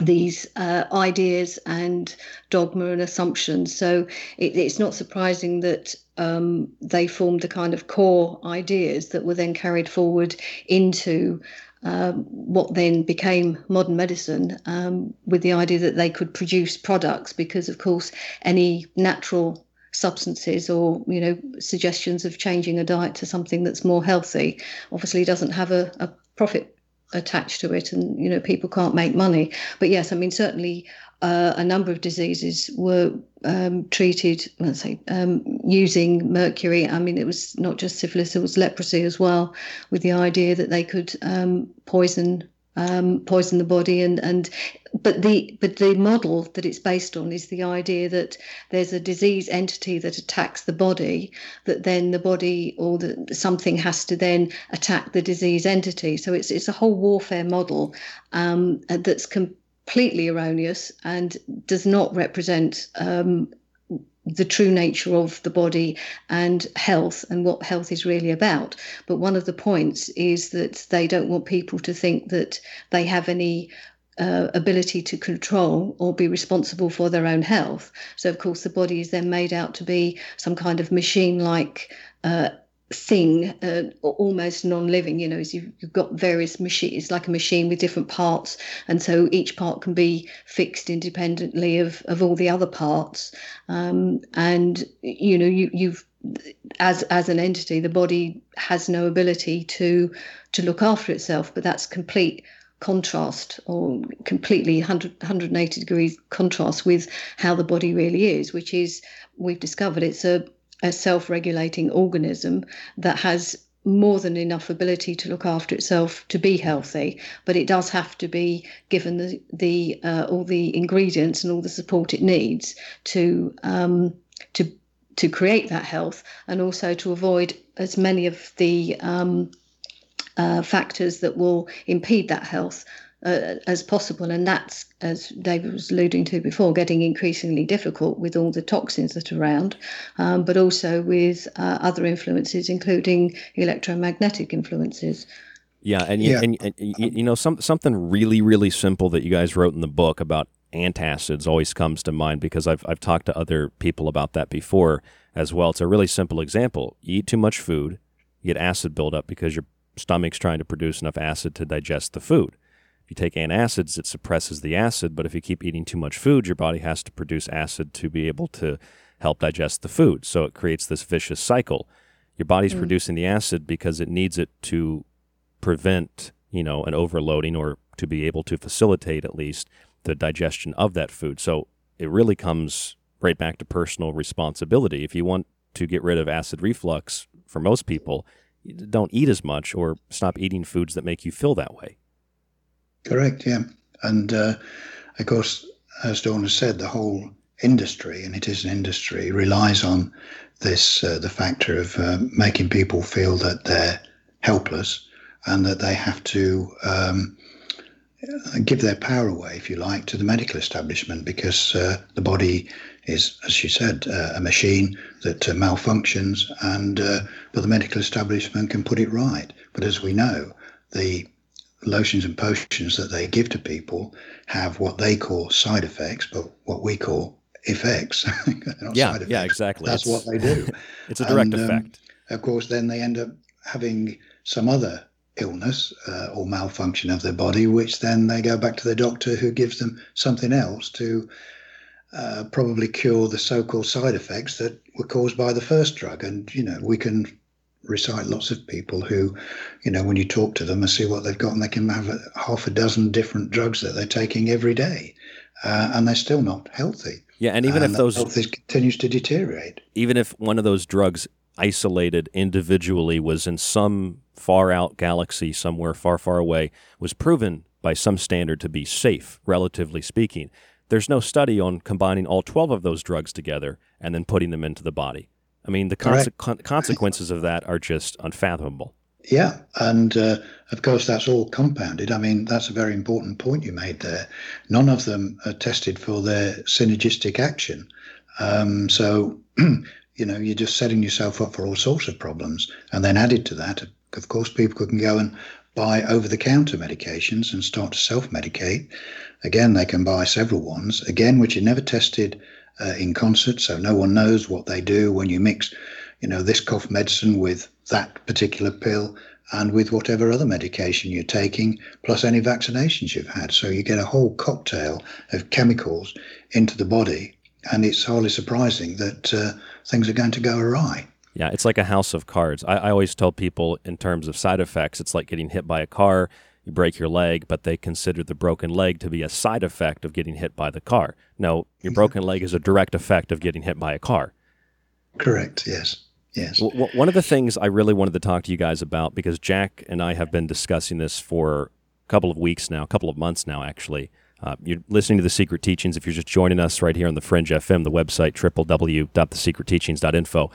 But what I want to talk to you about is is um, we discussed a little bit about viruses, but there's a little bit of uh, confusion, let's call it, kind of circulating, obviously on the internet, but I know in the in the radio community of what I do, pertaining to uh, this idea about viruses not existing, and it's kind of like I always say it's a game of telephone, because when you say a virus doesn't exist, people then immediately, if they were to believe that based on some form of evidence or just based on what you say, they immediately move to the opposite end of the spectrum. So if a virus doesn't exist, well, then there must not be any kind of influence that makes me sick. So there's this game of telephone.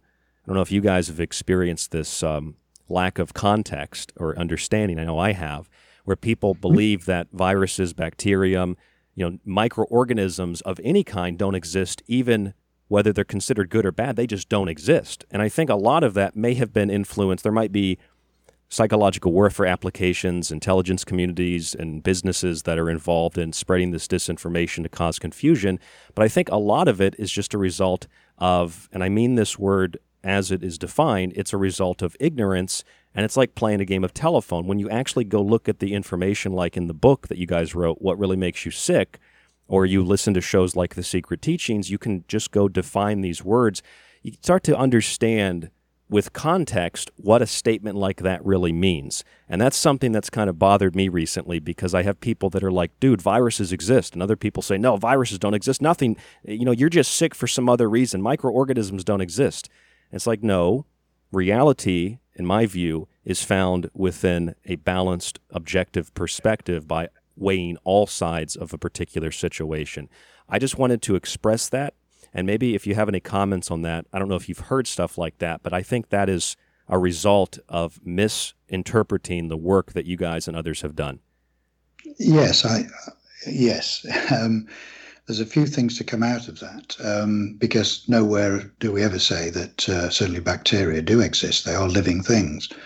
Um, viruses, what we say is not that they don't exist, it's just that these things that they call viruses are not pathogens, i.e., they do not, they're not harmful to the body. They're natural uh, particles in the body. Um, so we're not saying they don't exist. We're just saying that they don't cause any harm. Then they're, not uh, pathogenic agencies. But one of the questions that sort of uh, is connected to that, which people often bring up, and that's about infection and contagion. They go, they will say, well, if these things are not pathogens, you know, if they don't cause disease, how come, uh, you know, in the office we can someone gets a cold and then, you know, within a few days or a week, everyone's got the cold. Uh, what you know, if there's nothing that's contagious or infectious, how does that happen? I mean, this is a favourite question, fair, fair question. Um, and what we try to say to people, well, first of all, remind them that there is no evidence that uh, viruses or bacteria cause disease, so it has to be something else. And then that has to be looked at as to what those factors are. Now, if someone is uh, a group of people in an office uh, start to show cold symptoms, which is a very common reaction when people are detoxing. So they've obviously come into contact with uh, something toxic. Now, it might be Uh, it might be the water stand where they get the drinks from each day. It could be the air conditioning unit. It could be the food they eat at home, the stuff they drink at home. It could be whatever their uh, medicines are that they're taking, uh, their uh, vaccinations that they may have had. It can be all sorts of things. Or it could be electromagnetic frequencies within the office. As we know, many offices with lots of computers um, have got uh, quite powerful electromagnetic frequencies. And we can talk about this a bit later, perhaps. Um, there's great deal of evidence that's been collected over the decades um, to show just how harmful electromagnetic frequencies are and are responsible for a lot of ill health, and some of it quite serious, even things like multiple sclerosis. It's been shown that uh, electromagnetic frequencies damage the myelin sheath, which covers the nerves, and causes such things as these uh, neurological illnesses. Again, it's toxicity, toxicity of another kind. So, whenever a group of people become ill, you need to look at the individual factors, which we always do. Um, I mean, I've been in offices where that sort of thing has happened, and several people will come down with it, or people will say, oh, such and such has got a cold, I guess I'm going to get it next. Um, and they may well do. But you you know, I've been in those same offices and I never do. Um, so there's something going on in their life, their lifestyle, that's um, causing them problems. Uh, they're not able to detoxify properly, um, and they have taken in some toxins. So it's a case of telling people not to be deceived by appearances. You know, I often uh, put it a bit like the stage illusionist uh, sawing the lady in half, or appears to.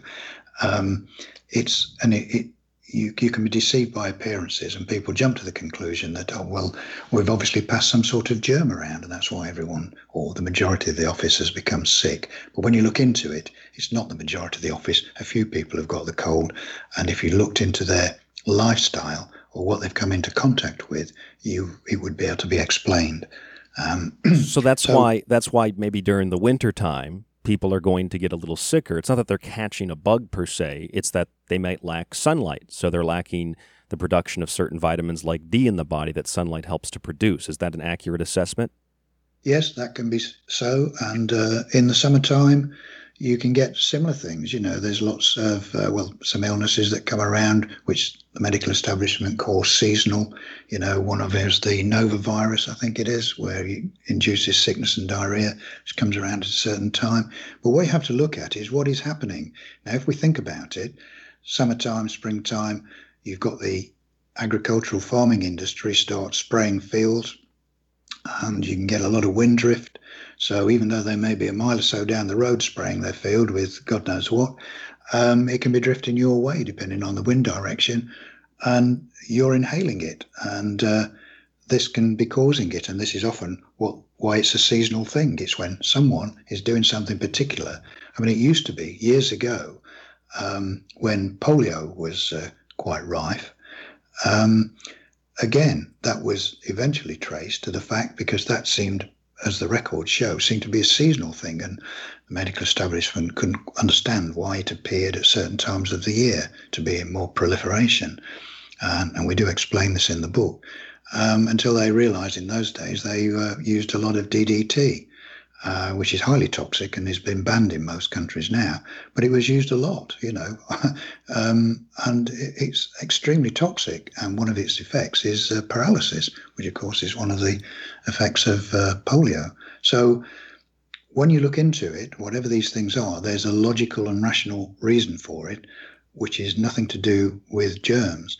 Uh, invariably, it's um, chemical toxicity or yes. EMFs or a combination of both in in almost all instances. Yeah, th- there are a couple of things that that that, that I want to isolate here, and Jack, I want to get to you too. But before we do that, because you brought up polio, when you look at something like polio or smallpox, we say that it's been mostly eradicated around the world, especially smallpox from the smallpox vaccination programs, and we say that that is a great achievement of science. But what is more, uh, I would say, an achievement is better sanitary conditions, which you guys talk a lot about in the book, something I've discussed on this show for many years. It's sanitary conditions like waste management, washing your hands, things like that, that prevent people from getting sick with what we call smallpox, polio, etc., from, you know, chemicals, toxins in the environment. But then people say, and, and this is what you guys address in the book, and, and if you can maybe just quickly address it, we'll go to Jack's question, that, well, we've eradicated a lot of sanitary, uh, you know, issues in parts of the, quote, developed world. Why exactly do we still have disease then? Now, I think that the reason we still have disease is really important to analyze what kind of disease. We're not suffering from smallpox and polio in the United States, for example, or the UK. We're suffering from other kinds of diseases. We have diseases of what they consider to be affluence, which is kind of a misnomer you guys point out in the book. But with better sanitary conditions, we still have disease. It's a different type of disease. Could you guys talk about that just for a moment? Yeah. Oh no, I was going to say the uh, yeah different sorts of diseases. I mean, um, just briefly, smallpox uh, and lots of other diseases of, of that kind that are called childhood diseases are are skin eruptions, and the skin is one of the uh, body's major organs, and that's one of the ways that the body gets rid of uh, toxic material. So any kind of uh, skin eruptions, rashes, pustules, all that kind of thing, that they're just uh, an indication of the body um, cle- clearing out toxins. Uh, and obviously, during the period when smallpox was rife, um, as you say, sanitary conditions weren't exactly brilliant, and so uh, there was a build-up of, of toxins, and um, that they came out through the skin. And um, there are instances where uh, even vaccinations, because um, that was one of the first dis- uh, diseases for vaccinations, and in fact vaccinations worsened those problems, those um, toxicity in the in the body, and so mm-hmm. there would be even more, greater eruptions. Polio, of course, is something different. It's now regarded as a mild illness, but the the main thing about polio is the paralysis, and um, the the obvious thing um, that we discovered were uh, for causing paralysis were um, substances that were neurotoxic. Um, the reason that the the types of diseases um, I know they're called infectious, but the the types of symptoms associated with so-called infectious diseases are um, have changed is and now um, people in so-called industrialized uh, countries now have what are called chronic uh, diseases or non-communicable diseases is because um, the the types of uh, toxins they're exposed to are, rather different, um, and so the body is reacting in in different ways. Because uh, as we detail in well, as we explain in, in great detail in chapter six, there there's just a huge um, array of um, poisons in the world, in the environment that we can be exposed to, whether they're external um, in the external environment, so from um, pesticide spraying or fertilizers or whatever, or the internal environment, which is through uh, all the chemicals that are used in the food industry. They um, produce a different kind of um, toxicity in the in the body that um, the, the well just uh, it's, it's, a different way of the body getting um, clear of, of the system of the toxins in the system. So it, it's not and the other thing is again we explained that, that even though there are lots of different labels of diseases there are there are no separate disease entities. The people only experience different combinations of symptoms. And is that what you call the symptom certain, complex? Yes, yes. So, um, yeah, just different symptom complexes. So, um, each kind of group or each set of symptoms are given a name, but that actually doesn't mean anything. Um, but it's understanding the processes that the body goes through to uh, expel toxins and uh, attempt to repair damage and restore health. So um, things like heart disease are are not quite um, the, the problem that we're told. Uh, they are quite often the result of uh, imbalance in, in diet. Um, so uh, maybe excess sodium, but also deficiency of potassium because the cells need both in order to to balance. So it, it's it's again back to more of an imbalance within the body caused by a whole array of um, exposures to different toxic, well, harmful substances and influences, and they work synergistically. And, and of course, the electromagnetic radiation that we're experiencing now just didn't exist a couple of hundred years ago. Probably come on to uh, EMFs and uh, the sort of dire effects that they're having. Uh, I would just like to point out because we bought uh, smallpox was brought up, and uh, it's a great claim by the medical establishment that uh, when they introduced uh, vaccinations against smallpox, that uh, they they're claiming that it was them that eradicated smallpox largely. But when you study the records, and anyone can do this, you'll see that uh, smallpox has, had almost disappeared before vaccinations even came into existence. So their claim is completely unfounded. So they kind of pig, uh, they piggybacked can look this up. P- they piggybacked on that information, if you will, that data. It's starting Yeah. to dissipate, so we introduced the vaccine, and look, the vaccine stopped it. Totally untrue. Um, Jack, Jack had a question for you guys. Jack, you want to jump in? Just getting back to the contagion uh, scenario, I've heard you uh, mention this before, and I think it it's pertinent that when people get sick uh, in the office or kids get sick at school, the symptoms typically are not exactly the same in each sick person. So that plays into the, the concept as well. Other than that, I was just uh, hoping that before we run out of time, we can get to the real nature and causes of disease. So, after you address the contagion scenario, um, could you talk a little bit about the four factors? And then hopefully, we'll have a little bit of time to talk about the current pandemic before we wrap things up. Okay, sure. Um, yes, the, the four factors that we list in the book as being the root cause of all illness, no matter what names the medical establishment give to them, is uh, toxicity, an overload of toxicity on the body, uh, lack of correct nutrition, uh, excessive and prolonged stress, and uh, electromagnetic frequencies. Now, all of those four factors uh, on the body will cause uh, excesses of um, free radicals. And it's the free radicals that then, if they're not addressed, uh, cause damage to the body in various ways. And uh, anything from, as I mentioned earlier, uh, damaging the myelin sheaths of the nerves, uh, which causes neurological diseases, to anything else you can think of. But we boiled it down to those four factors and we examined those four factors and their relevance in every disease that we could come across, both in humans and animals, because we, we looked at it for animals as well. And in every case, we found those four factors would be at play. And the, and the vast majority of cases was uh, chemical toxicity when people become ill, particularly in what the medical establishment called the non infectious diseases. And that's their way of saying, well, we can't blame this particular disease on either a bacteria or a virus. So it's, uh, we'll class it as non infectious. And mostly they give it another name and call it autoimmune disease, which uh, they then try to blame the body for attacking itself, which is, uh, again, an, a complete nonsense. We, we looked into that and there is no scientific evidence for the body attacking itself. Um, all of those diseases fall into the categories that I've just said, and all of those particular diseases of non infectious, the main causes are chemical toxicity and exposure to electromagnetic frequencies. Can people have genetic or other classified sensitivities to things, though? Um, well, the idea that genes are involved um, ha- has been refuted by um, people like uh, Bruce Lipton, who says, um, I, I, believe he, his words are, genes don't control biology.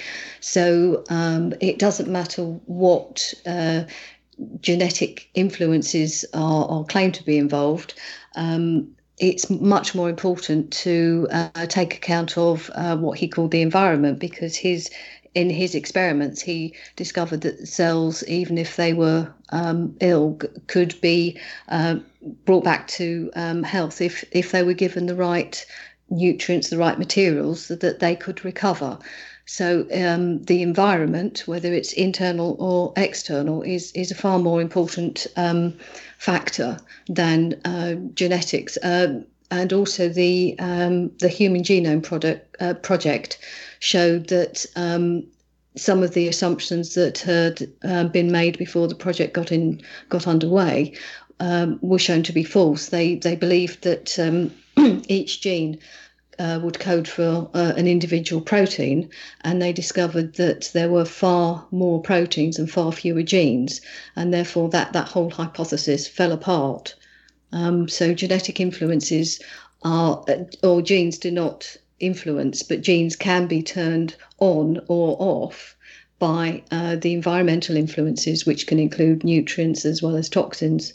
Right. So it's basically the body's genetic system, if you will, responding to those outside influences in the same way that physiologically, biologically, we have a headache, we have a fever, we have a rash, because our body is responding to some kind of outside influence, not a particular living organism, but some kind of toxic toxic substance, or our body's responding to you know lack of nutrition, like let's say in the case of scurvy, where you can get lesions on your skin, lack of vitamin C, and things like that.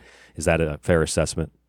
Yes, yes, it is. I want to I want to ask you guys another question here. I don't know if um, I haven't heard you guys address this, and I, I have uh, talked to Jack a lot about this. You think about something like um, a biosafety laboratory. You think about the development of biological chemical weapons that might kind of imply what it is a chemical weapon. But a lot of people say that, you know, biological weapons, thus, as a result, and this is probably like a game of telephone again, don't exist because, you know, viruses don't exist, people say. But as you clarified, it's, it's that they're not pathogenic in nature.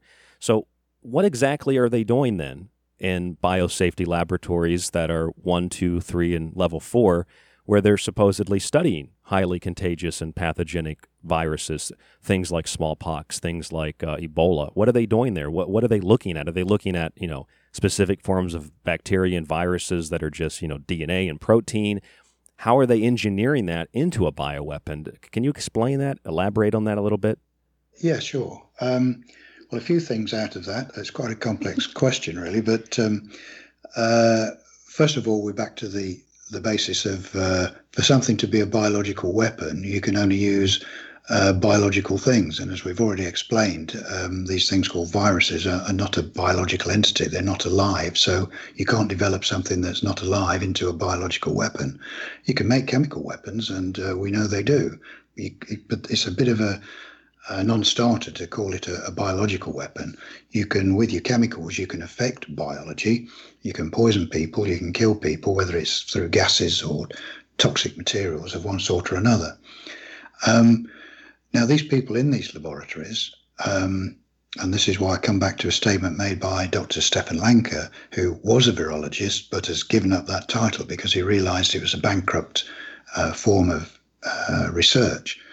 Um, but there are still people who get huge grants and make a lot of money out of fiddling about with these things in their petri dishes in laboratories. Um, but for the most part, they're, uh, and we, I, refer people to uh, Dr. Harold Hillman, who was uh, studied cell biology for over 40 years. That was his expertise. And what uh, he could see was happening, again, cutting a long story short, was that in their laboratories, because of the way they prepare their specimens, uh, you know, sliced and diced and stained and dyed and treated with all sorts of chemicals before they look at it under their electron microscopes, um, they produce what he's called artifacts. And this is that they've actually produced something in their petri dish that doesn't exist in nature. They've actually created an artifact, an artificial something. And for the most part, this is what they're looking at and try thinking they've found something new and that they're developing it into whatever it is they're thinking they're developing it into. But it's, um, you know, biological weapons as such are a, are a misnomer. And for the most part, the people who are conducting these programs are probably either more likely working on chemical weapons. And if they think that they're working with producing some uh, viral weapon, then they're deceiving themselves with, as Dr. Hillman said, with looking at artifacts, things that they've created in their laboratory. They're not real, and um, uh, they only exist under their microscope, under their electron microscopes, which we must emphasise are not the nice big 3D color pictures that the mainstream media show you floating around on the screen. None of those are real. They're just CGI um, because uh, under an electron microscope, uh, whatever you're looking at has to be dead, and um, it, it's only in black and white, and uh, it's not moving. It can't move around. So uh, they're nothing like what the uh, mainstream media would deceive people into believing they're looking at when they see these uh, lovely coloured um, balls with spikes sticking out of them floating around on the screen. It's a it's a, a real deception, and uh, quite disgusting that they should do such things and uh, make people think that they're seeing viruses. Well, it's very similar again to what astronomers do and what NASA does with their computer generated images of planets million miles a million light years away tens hundreds of millions of miles away. Well that's what the planet actually looks like. Well that's an artist's rendering of what they think the planet looks like based on context. But what really makes you ill? Dawn Lester david parker. First of all i'd like to thank you both for coming on the show and i'd like to thank you secondarily for sending me the book i really really appreciate it and uh, one of my favorite books already uh, half. oh, thank you. Thank you. Uh, really great stuff. I mean, I can't, I couldn't put this thing down. I've got it highlighted and marked up. And uh, I wanted to say that there were a lot of things that in this book that I had heard before. I've read before uh, Dr. Nancy Appleton and others that I've talked to, I've interviewed, but things that didn't necessarily click. And then I read your book and it was clarified in a way that was very simple. So I really want to, uh, I want to express my, my gratitude and also uh, how impressed I am about how you guys were able to put so much of this together, but how it's also very easy to understand. And and I want to say that because I've read a couple of other books about disease, pathogens, viruses, and all that stuff, like like mainstream medical virology, immunology, things like that. And they're re- they're really written in a way that's complex, and it's kind of insinuating that you know you're not one of us, but we'll talk to you even though you don't have letters next to your name. But when you read this book or others like it, you guys made it really simple for anybody to be able to read this and realize, oh, oh, that makes a lot of sense. So I appreciate that. Well, thank you for saying that because we worked really hard at achieving just that to make it. We wanted the book to be able to be read by anyone and to understand exactly what's going off. And uh, that's why it took us a long time to put together. But uh, yeah, we've had some good feedback, and, and I thank you for that because that means that we've achieved the job we wanted to do to give a full and expansive view of what really makes you ill in an understandable way without you having to sort of uh, have lots of letters after your name. Yeah, yeah, yeah exactly. Now let me uh, let me pause real quick. I'm going to go to Jack. Jack, we've got like less than six minutes. So if you have a quick question and we can get a quick answer out of Dawn and David, that's great. And then I want to give them the floor for a moment because as a guest on other shows for myself, I know how it is at the end of the show. You got one last thing you want to say and you want to express that to the audience. So, Jack, you go ahead first. I want to echo your comments uh, regarding the book. Excellent. And uh, those were exactly some of the same comments that I was going to make regarding the book. And I can actually tell you, Dawn and uh, David, that uh, as I read it, I almost feel like a med student. But um, I guess my last question would just be uh, pertaining to the current so called pandemic. I, I think that the four of us could probably all agree that basically this is a massive uh, psychological operation. Do you have any comments since since viruses do uh, do not cause illness? Uh, and people like David Icke are saying that there is no uh, COVID 19 virus that actually exists. Do you have any comments on, on the current situation? Sure, yeah. Um, yeah, that, that is perfectly true, as I say, because they've not done the tests on certainly this new supposed virus. Uh, the, the papers are not there to show that they've proved that it exists at all, along with any other virus. So we know that there can be no pathogenic virus at the base of this, which begs the question then what's it all about? And yes, I believe it's a manufactured um, scenario uh, with a, a deep political agenda behind it to grab control of the world, which they've done, and to grab control of people, which they've done, and to see just how far they can go with it. And uh, they must, uh, the people who've done this, uh, it is psychological warfare, um, must be very pleased with themselves because uh, they've found it to be very easy, really, uh, when you can see how quickly they did it and how many people have fallen in line, which is a little scary.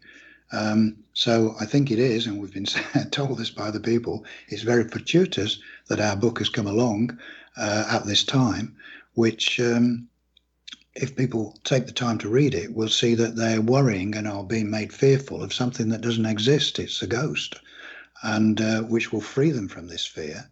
And they'll realize just how much they've been lied to by the whole of the establishment, whether it's the medical um, or the governmental or the media they've been lied to uh, in the most horrendous way. And uh, once people realize this, not only will it free them from fear, but they'll hopefully never again trust the authorities and they'll always second guess and question whatever it is that they're trying to impose upon them.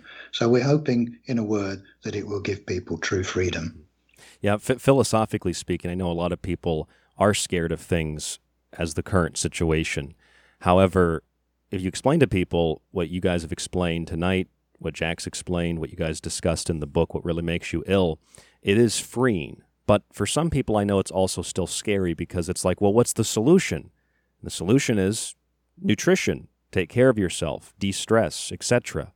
I think that also scares a lot of people. So then you have to go further and you have to explain that those things are quite simple to do and they don't cost a lot of additional money.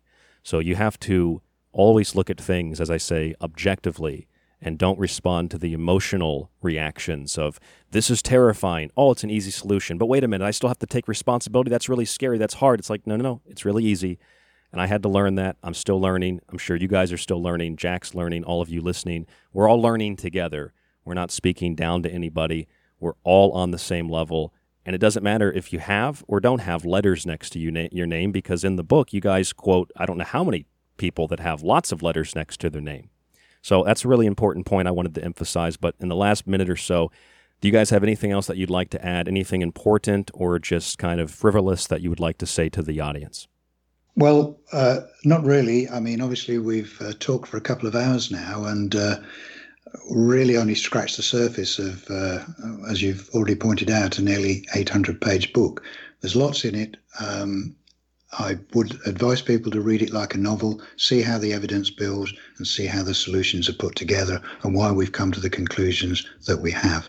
Um, I do truly believe, Dawn and I do truly believe it will take away fears. We've had this feedback from people.